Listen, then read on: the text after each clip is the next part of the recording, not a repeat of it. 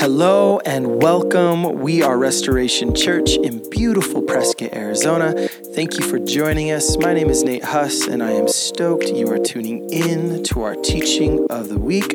If you are new, so glad you found us. If you haven't already and would like to learn a little bit more about us, jump over to restorationaz.org. All right, let's grab our Bibles and dive into this week's teaching. I hope you guys are all doing well this morning. If it's your, your first time with us, my name is Landon, and I get to be one of the team members here. We are in our fourth week of this D and Reconstruction series. And so, if you're in a, practice group, we've been uh, praying with you through that, and we'll kind of continue in this progression and, and, practice and series. If you have a Bible, go ahead and turn to uh, 1 John chapter 4. We'll uh, spend a little bit of time there in a few minutes.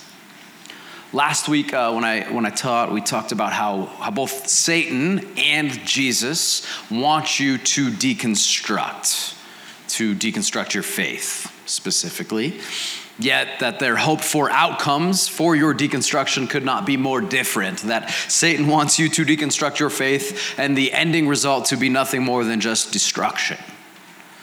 While Jesus also wants you to start a process of deconstruction, but one that really functions as a filter that tears down what is unhealthy, what is distorted, parasites that have slipped into how we follow Jesus and our systems and values and teachings, and instead to rebuild with what the core is, what is true and right and, and whole and good and beautiful. And so today we're going to build off of that concept, looking again at the pathway Jesus wants us to take when we enter a process of deconstruction versus the pathway that Satan wants us to take when we enter this process.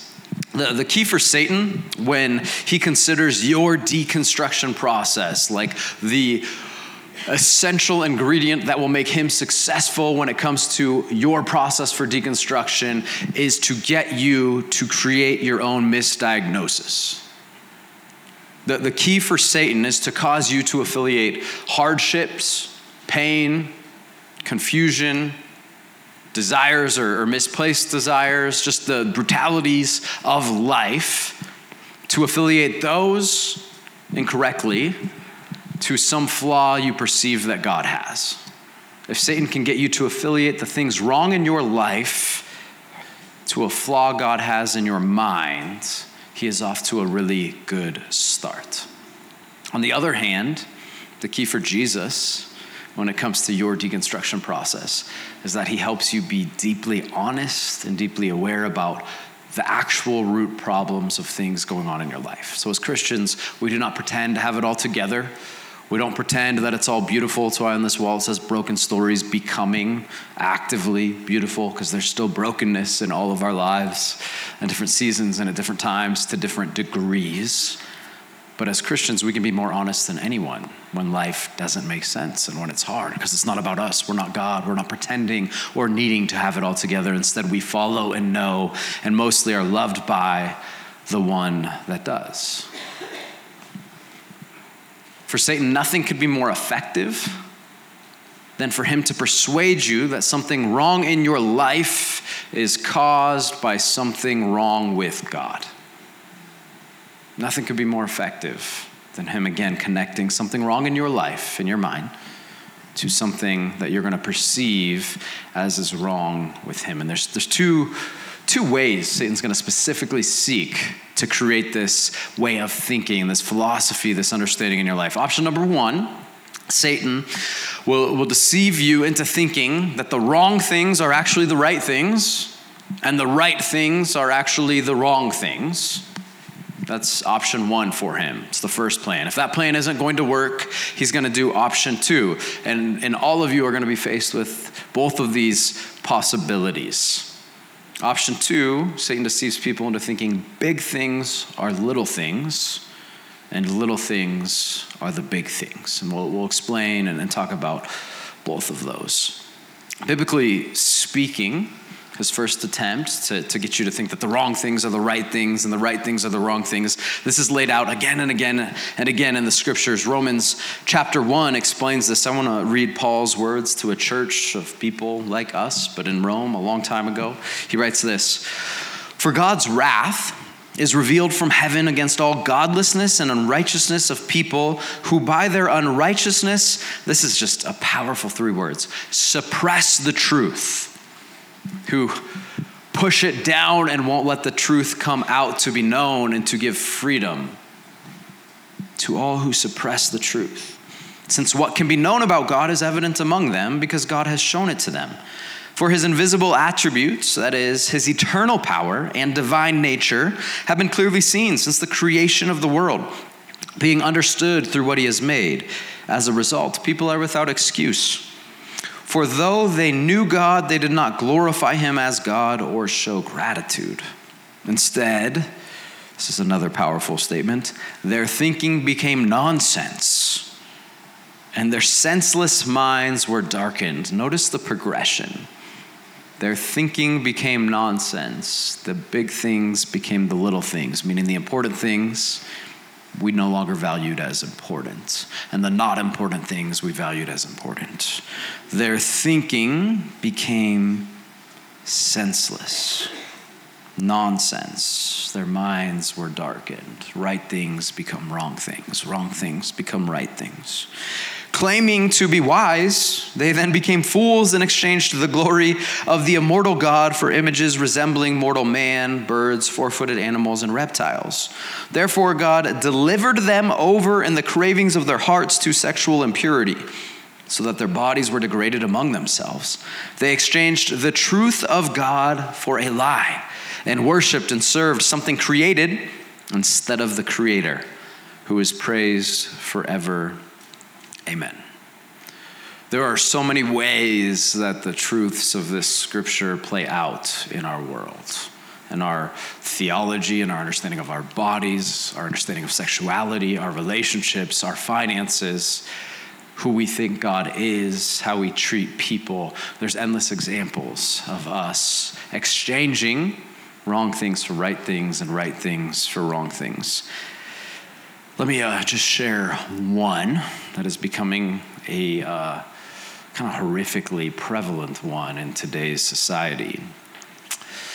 Years ago, there was a, a young girl, not yet a teenager, named Kayla Lovdahl, who claimed at a, a young age of 10 or 11 to her parents that she was a boy.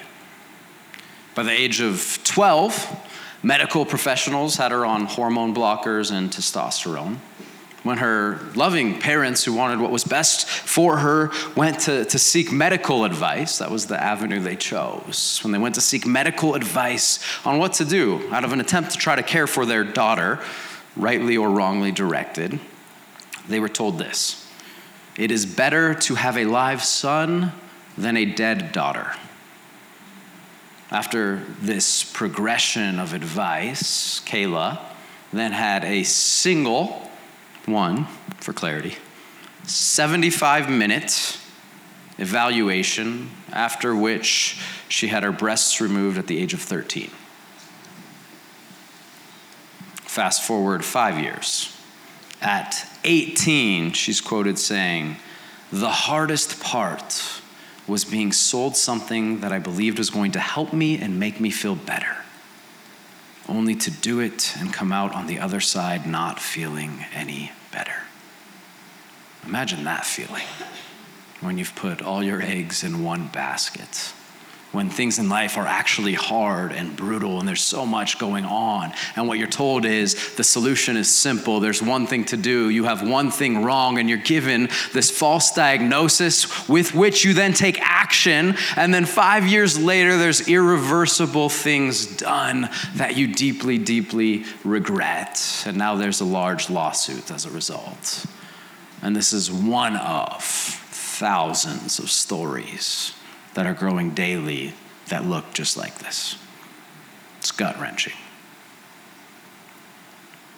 And outside of this category of life, which is prevalent now, there's so many other categories where life is hard where sin is wreaking havoc, our own sin or other sin in our lives, where sickness and pain, confusion causes us to wonder what to do or what to not do.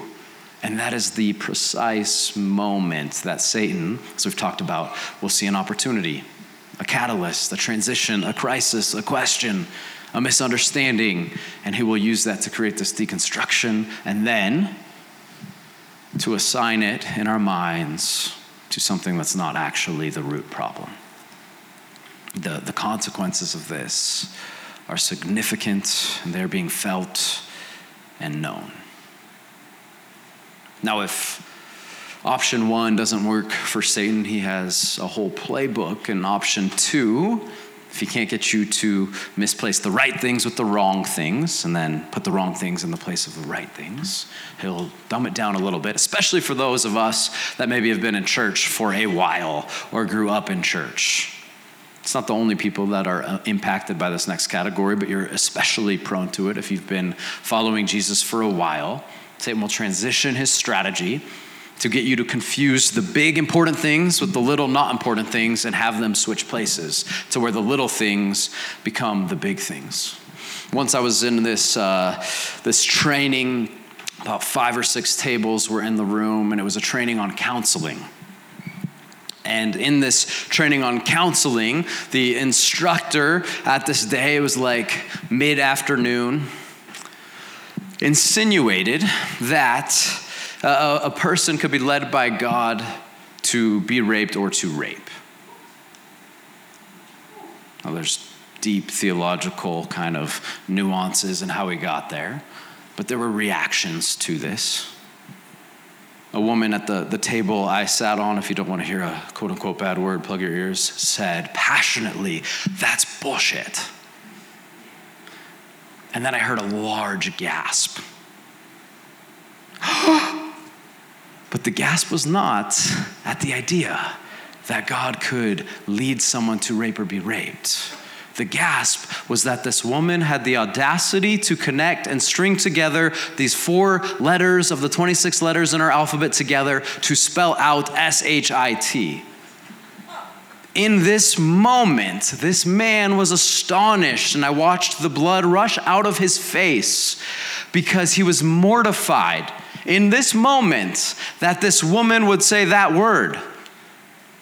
He didn't have time to, in a split second, go, I wonder what's happened in her life. He didn't have time to consider her history or the struggles or what she's seen or experienced or suffered through or known that others have suffered through or experienced or seen. The only thing that mattered to him, because somewhere along the lines he was taught it probably from a person like me on a stage in a building like this, was that you don't say that word. And so, a really big thing to that man became almost an invisible thing. And something that was a tiny little thing became a huge thing. And I wish I could say that that's a unique story or that it's overly dramatic, but it's not. Many of you have experienced what has happened when teachers, people in places of authority, your understanding of the scripture, studies you've been in have made little things big things, causes damage. And there's just as much, actually, if not more damage done when we take the big things and turn them to little things as if they don't actually matter when they do. If Satan can get us to swap those, his impact is significant. These are Satan's goals of misdiagnosis.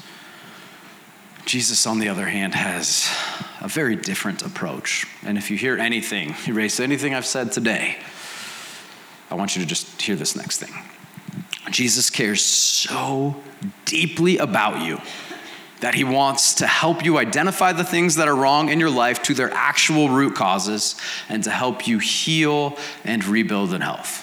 If you hear anything today, hear how much Jesus actually cares about you and loves you. That's what matters. Satan's strategy, that's worth talking about. We're going to talk about it. We'll continue to. But it doesn't compare to the just point blank good news reality of the fact that Jesus loves you more than you can imagine. And he's strong enough to allow you to be honest about the questions and concerns and confusions you have. And he wants to be real, that there's real hard things in life. Some are just downright awful. Sometimes they happen in a church building, sometimes they happen in church relationships or with people teaching the scriptures or from a parent. Jesus wants us to be honest about that because he loves us enough and he's strong enough to guide us through those things. Jesus does not have his head in the sand. Something I've just been thinking about this week. Sometimes we live life as if Jesus has his head stuck in the sand. He's not aware or not capable to deal with what is actually going on.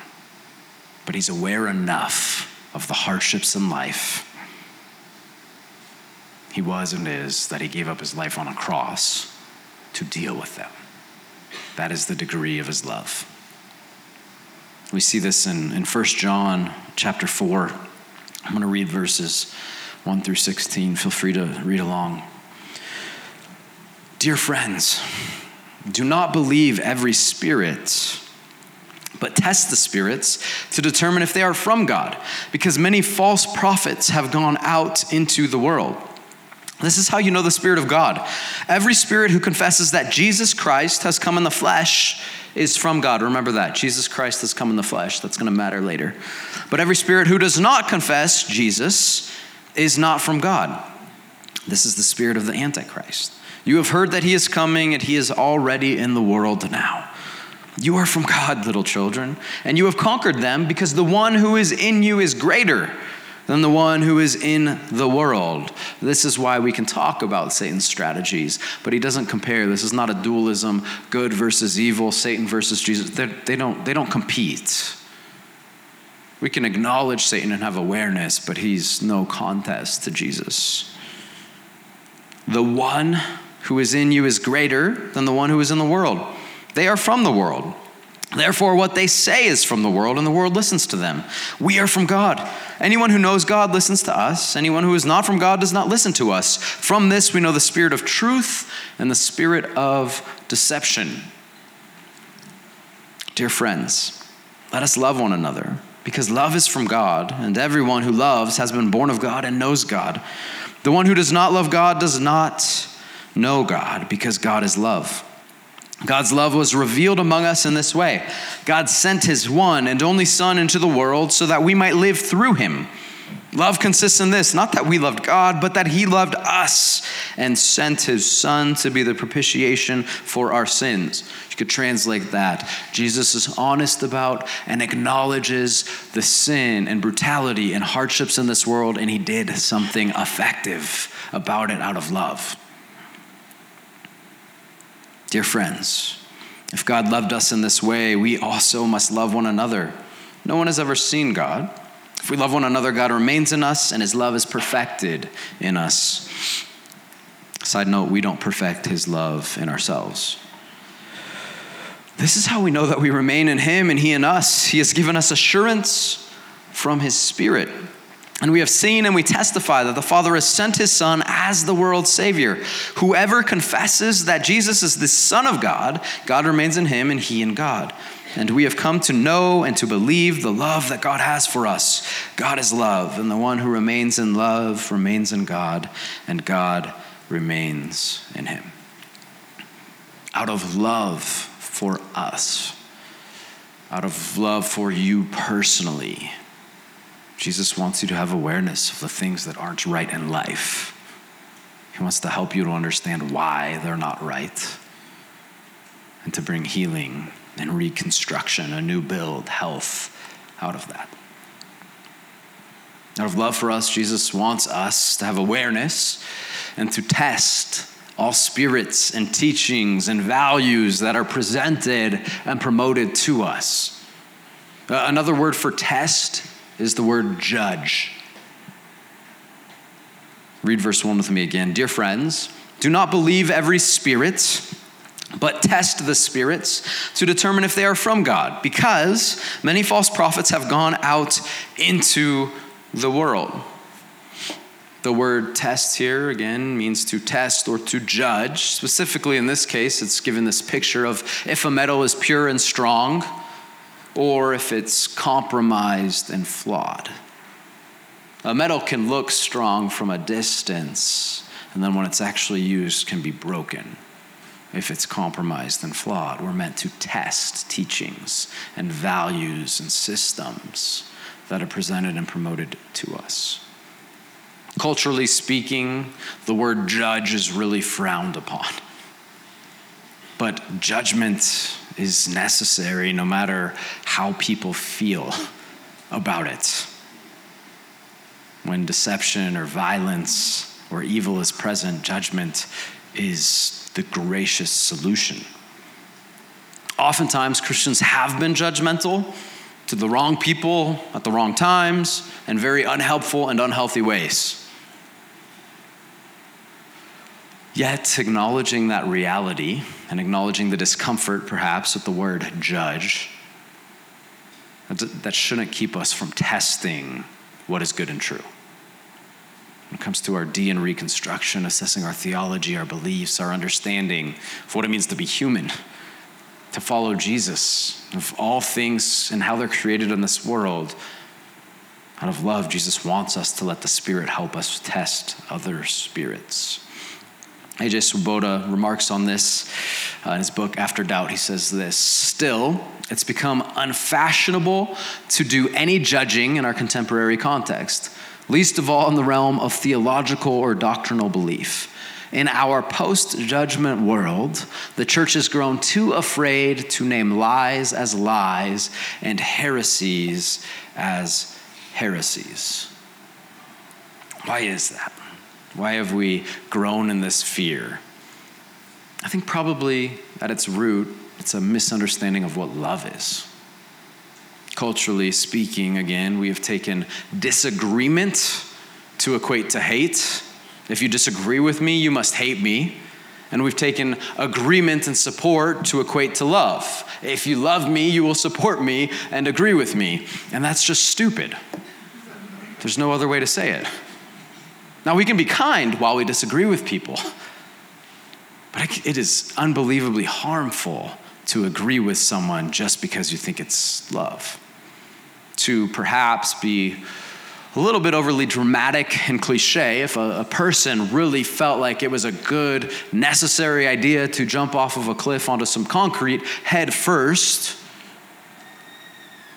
The loving thing to do would not be to support them in their stupid idea. The loving thing to do would be to disagree with them, kindly perhaps, or maybe harshly, because it would save their life.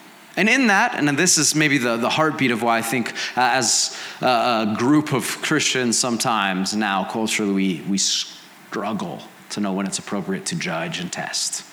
Not arrogantly, it should never be arrogantly. But maybe the reason we struggle with it is because our, our cultural parameters have made it risky if you actually lovingly test somebody's theory to them, you risk relationship being A, hurt, or B, much worse, lost. But sometimes that's what love necessitates. Perhaps to be not dramatic enough, Kayla Lovdahl really wishes now that her parents and doctors would have judged and tested the things she was feeling and desiring and working through when she was 11 and 12 and 13. Because now at 18, the consequences of not testing and judging are severe. Testing the spirits, testing teachings, including my own, testing values that are presented and promoted is absolutely essential as we follow Jesus and as we seek to enter a healthy and good de and reconstruction process. Again, deconstructing and reconstructing as a package deal is often really good and really needed. But before we, we do the like seemingly fun HGTV like glamorous swing a sledgehammer into some drywall and then it cuts to a commercial and then like the house is perfect right after, it doesn't, it doesn't work that way. So before we start swinging the theological, relational, emotional, spiritual sledgehammer, you kind of want to step back and draw up some plans, talk to some other people, get some ideas, do some tests to know what actually should be taken out and what should remain and how you will reconstruct accordingly. We need a, a good test, a good plan, a good method. The thing with a, a good test is that it needs to be weighted appropriately. Imagine you had a, a big important test tomorrow and it's a 100 question test and 99 of the, the questions are given to you ahead of time so you can study them and one question is not you have no idea what it's going to be and the 99 questions that you're able to study you do they're all worth one point but the one question that you're not able to study is worth a thousand points that is not weighted very fairly or effectively it's setting you up for failure which is precisely what Satan wants. He wants you to diagnose, assess your life in a terribly weighted test. To take one thing that's wrong, that's truly wrong, something that's actually painful. We don't want to minimize the things that are hard in life, but he wants you to connect that to a flaw in who you think God is. Again, Satan wants you and I to exchange wrong for right and right for wrong. And if that doesn't work, he wants us to exchange the big things for the little things and the little things for the big things in our practice booklets here, if, if you're in one of our, our, practice groups, we took a concept from somebody who I'm sure took that concept from somebody else, who probably took that concept from somebody else, and some of these things just get lost through the process. But somebody somewhere provided a really helpful concept and framework to appropriately weighting these spiritual tests as we test the spirits and values and teachings. You can think of it this way when we assess theological values for the sake of D and reconstruction, we should assess whether the topic we are considering is a die for issue, a divide over issue, or a debate issue. Meaning, is this worth sacrificing my life for? People died literally so that we could have the scriptures this morning. That's a die for issue. There's others that are divide over issues that are actually worth dividing over, not dying for, but going, okay, if you believe that, we're going to go this way. We don't have to hate each other, but there's there's consequences and ramifications to beliefs, and we can divide over those. And then there's some that are still important, but they're not die for important or divide over important, they're just debate important. Understanding which topics we're discussing and which category they fall into is really important in this process. Because all of a sudden, if we start defending de- every debate for, debate over issue as if it's a die for, all kinds of havoc is wreaked. A part of embracing the call in 1 John 4 to test every spirit is to test in the appropriate category. And perhaps if you didn't or if you, you did grow up in, in the church, from the second you started to hear any teaching about Jesus and the scriptures, you've been handed down beliefs categorically. These terms probably weren't used, but at some point, in some way, it was communicated to you this set of beliefs were die for, this set of beliefs were divide over, it's how denominations were created, and this set of beliefs are debatable. And maybe you've never processed that, and so you've not categorized how important is this topic? That person seems to think this one's really important. She said SHIT, that's all that matters. Or maybe it doesn't matter that much, and what's actually going on in that person's life is what truly matters. We get these things mixed up. A good test also asks the right questions. In 1 John 4, we see that. I read this quote to you about 1 John 4 from the same book, After Doubt, uh, gosh, months ago while we weren't in this series, but it's so good as a kind of summary and framework of how to test the spirits. Uh, I want to read it again. It says this As you're testing, as you're assessing, this die for, divide over, or debate, think through this. The Spirit always points to Jesus I could just stop there really quick. Anytime somebody comes to me with a certain theology and all they care about is the power of the Holy Spirit and how they can use the power of the Holy Spirit, something is wrong because they're making it about them and how the Spirit uses them, not pointing to Jesus. Instantly, you can know something's off. The Spirit always points to Jesus. We see this time and again in the biblical tapestry of the Trinity. Each person of the Godhead, Father, Son, and Spirit, consistently points to the other. They always point to the other. The persons of the Trinity never self glorify, seeking to draw attention to themselves. Rather, they point to each other. Gosh, even just that, how, how the Godhead three on one works, is so beautiful and refreshing. We live in a culture where everyone either points to themselves for glory or points to another for blame. Yet the example our God gives us is the inverse. Christian philosopher Cornelius Plantinga brilliantly writes that this is one of the marks of God's nature. They exalt each other, commune with each other, and defer to one another. Each divine person harbors the other at the center of his being in constant movement of overture and acceptance. Each person envelops and encircles the others. God's nature is inherently other focused. Conversely, the power of darkness, the demons, evil, Satan, dark forces of the world never point to the Father, Son, or Spirit. Instead, they are always pointing to themselves.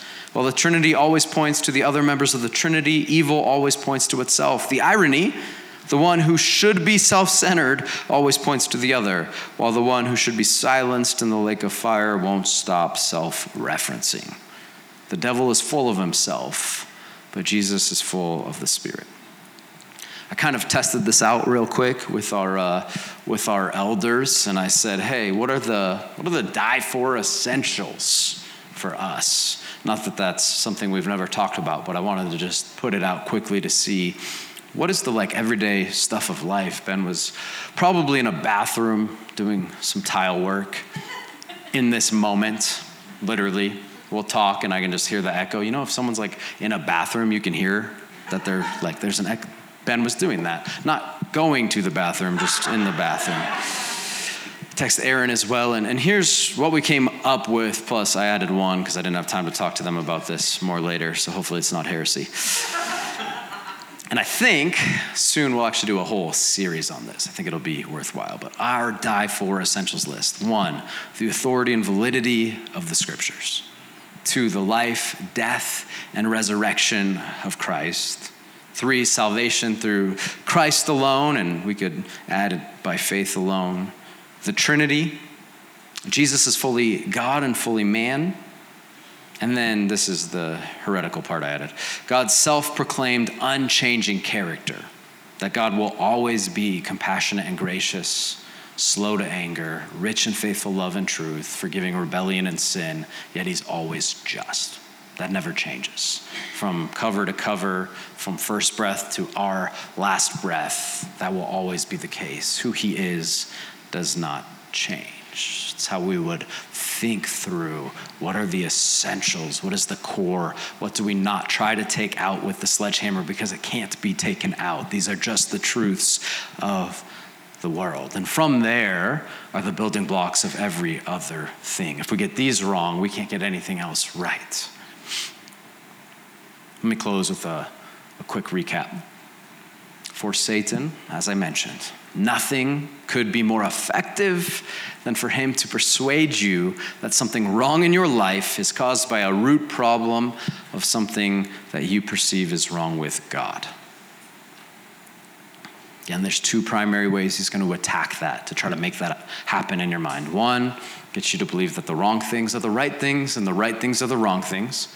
And if that doesn't work, he's going to get you to think that the little things are the big things and the big things are the little things. That swap is really effective. The other day, my, my son did this actually. I was going to let my seven year old and my two, almost three year old watch a, a TV show. And so they were arguing about which TV show to watch. And my son um, kind of did something that the scriptures say is sort of Satan like. He's not like Satan, he's incredible. But he said, You know what, Haven? I'll make you a trade. I'll give you a penny and I then get to pick the show. And she could not have been more thrilled. She went around for 36 hours showing everybody her penny because she thought it was of value. And it didn't matter at all. In fact, I don't even think he had a penny. I think he just found one later and gave it to her so he could pick the show. We make this kind of exchange, though, all the time. We see something shiny and fun looking, and we go, oh, that's, that's the thing and we quickly replace the big for the little, the little for the big. Jesus, on the other hand, as I mentioned, here's the one thing I do want you to leave with if there's anything, he cares so deeply about you. He knows you better than you know yourself. He loves you more than you love yourself, which I like to say is a whole lot if we're honest. And He wants you to be aware of the things that are not right, the things that are broken in and around you. He doesn't want to ignore them. His head is not in the sand. He has solutions and He's capable and caring. And He wants to guide you to test, to filter out what is the metal, what are the values and teachings that are pure and strong and right, and what just has the appearance of it but is actually feeble and compromised. We need to test the spirits and the teachings and weight them appropriately. Again, helpful way to do so is is this a die for? Is this a divide over? Is this a debate? In your, your practice groups this week, that will be your practice to think through what are the values and teachings that have been handed down to you just by the time you were 20. Quickly, like you'll spend time just jotting it down in five minutes. Go, what ones do you actually hold to? Which ones were pushed on you as die fors that maybe weren't? Which things weren't expressed as of actual value but are totally essential and they weren't taught to you that way? Or maybe you're just forming your own beliefs now. How will you do so? Weighting them appropriately is, is essential. Again, unfortunately, we often make the mistake of swapping the debates for die fors and, and vice versa. That's a disaster when it comes to D and Reconstruction. Too often we don't know which fights to pick. White knuckled, we cling to non essentials, then we open handedly give away the things that are actually essential. For example, I mentioned it earlier, but defending your opinion on a debate level topic, like it is a die for topic, is like a surefire way to get people to reject Jesus. If we're fighting like our life depends it on things that our lives don't actually depend on, people will want nothing to do with the image we're projecting of who Christ is. It's not true. And often, thank God, He just works through all of our chaos and nonsense. But there's a responsibility we have to stop that. As we've said every week, the good news in all of this is that you are not alone in this journey of D and Reconstruction, and you are not in charge in this journey of D and Reconstruction. The Spirit is. And so as we do this together, we depend on Him to lead. Let's pray. Jesus, I just thank you for your love this morning. I pray that each one of us in this room can just rest on that foundation that you love us more than anything else. Our questions, our confusions, right, wrong, and our past and our future, you just love us. So lovingly lead us, lovingly help us test and judge what is true and right and good, what matters a lot and what doesn't. Protect us, give us eyes to see the lies of the enemy. We just ask that you lead. We come to you now. We worship you. We love you because you first loved us. In Jesus' name, amen. Thanks so much for tuning in to our teaching of the week. We are so grateful to partner with you in sharing the love of Jesus in a world that really deeply longs for it. And whether you're new here, seeking more information, looking for a church community, or considering financial partnership, go ahead and visit restorationaz.org for more details. Okay, let's continue making a difference together. So, how do we do that? By remembering Jesus is the only one who is trustworthy always, no matter the moment. So press on as we continue to practice the way of Jesus.